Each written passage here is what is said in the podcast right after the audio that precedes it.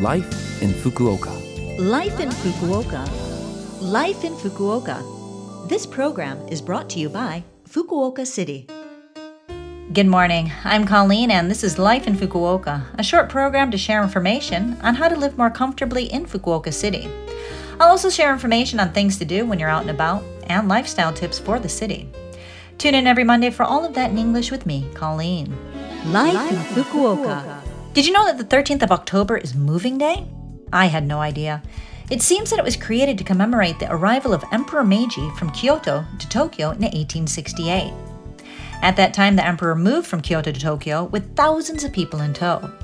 He distributed gifts and money to the people along the way in a pretty spectacular manner, and by doing all of this, he moved the capital of Japan from Kyoto to Tokyo. To commemorate the 50th anniversary of this move, Japan's first Ekiden or relay race was held. This was a long distance relay race that started at Kyoto's Sanjo Bridge and stretched the roughly 500 kilometers to Tokyo, concluding after three days at the banks of Ueno's Shinobazu Pond. The sport has proliferated since, and Japan now boasts some 100 competitions, but it was originally born as a result of Emperor Meiji's big move. I can't say I've had such impressive moves to any of my homes, can you?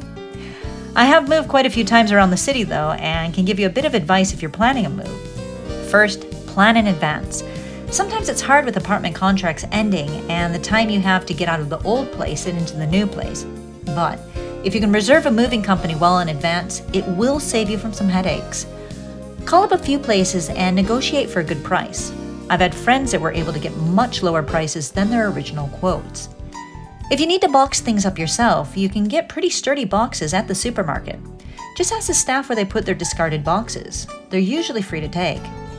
I've also cycled between old and new places, carrying things a bit at a time, but that was during my last move.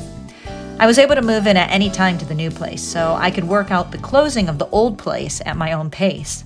I didn't carry everything by bicycle, of course, but getting the smaller things out really made a difference at the end when we just needed to get a few big items. Moving can be stressful, so if you are making a move, I hope it is stress free and quick. Life in Fukuoka. Well, now I have information from the Fukuoka City International Foundation. Have you heard of the International Japanese Speech Contest that they hold every year? Well, this year, the International Speech Contest will take place on Saturday, October 29th from 1 p.m. in the Science Hall at the Fukuoka City Science Museum. Speeches are given by students from Japanese classes and from Japanese language schools in the Fukuoka metropolitan area.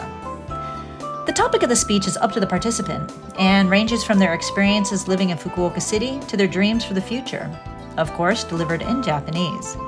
If you have a chance, come and support these students and listen to the fruits of their language study labor.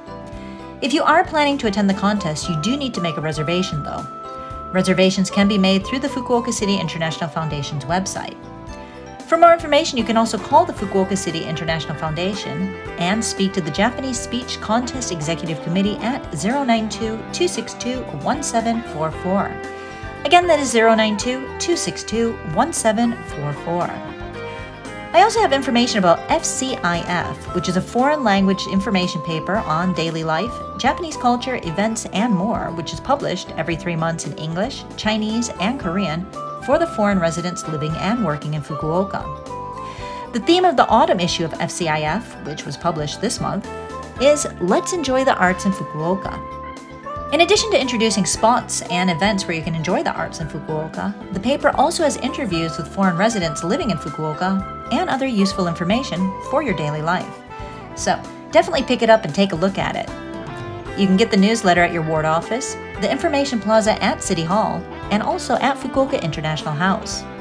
You can also visit the Fukuoka City International Foundation website at www.fcif.or.jp to see this newsletter. Life in Fukuoka. Well, that's it for Life in Fukuoka this morning. Thank you for tuning in. I hope the information is useful for you.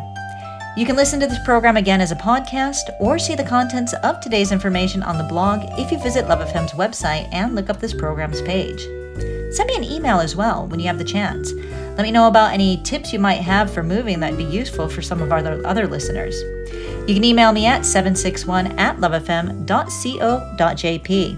Again, that is 761 at lovefm.co.jp.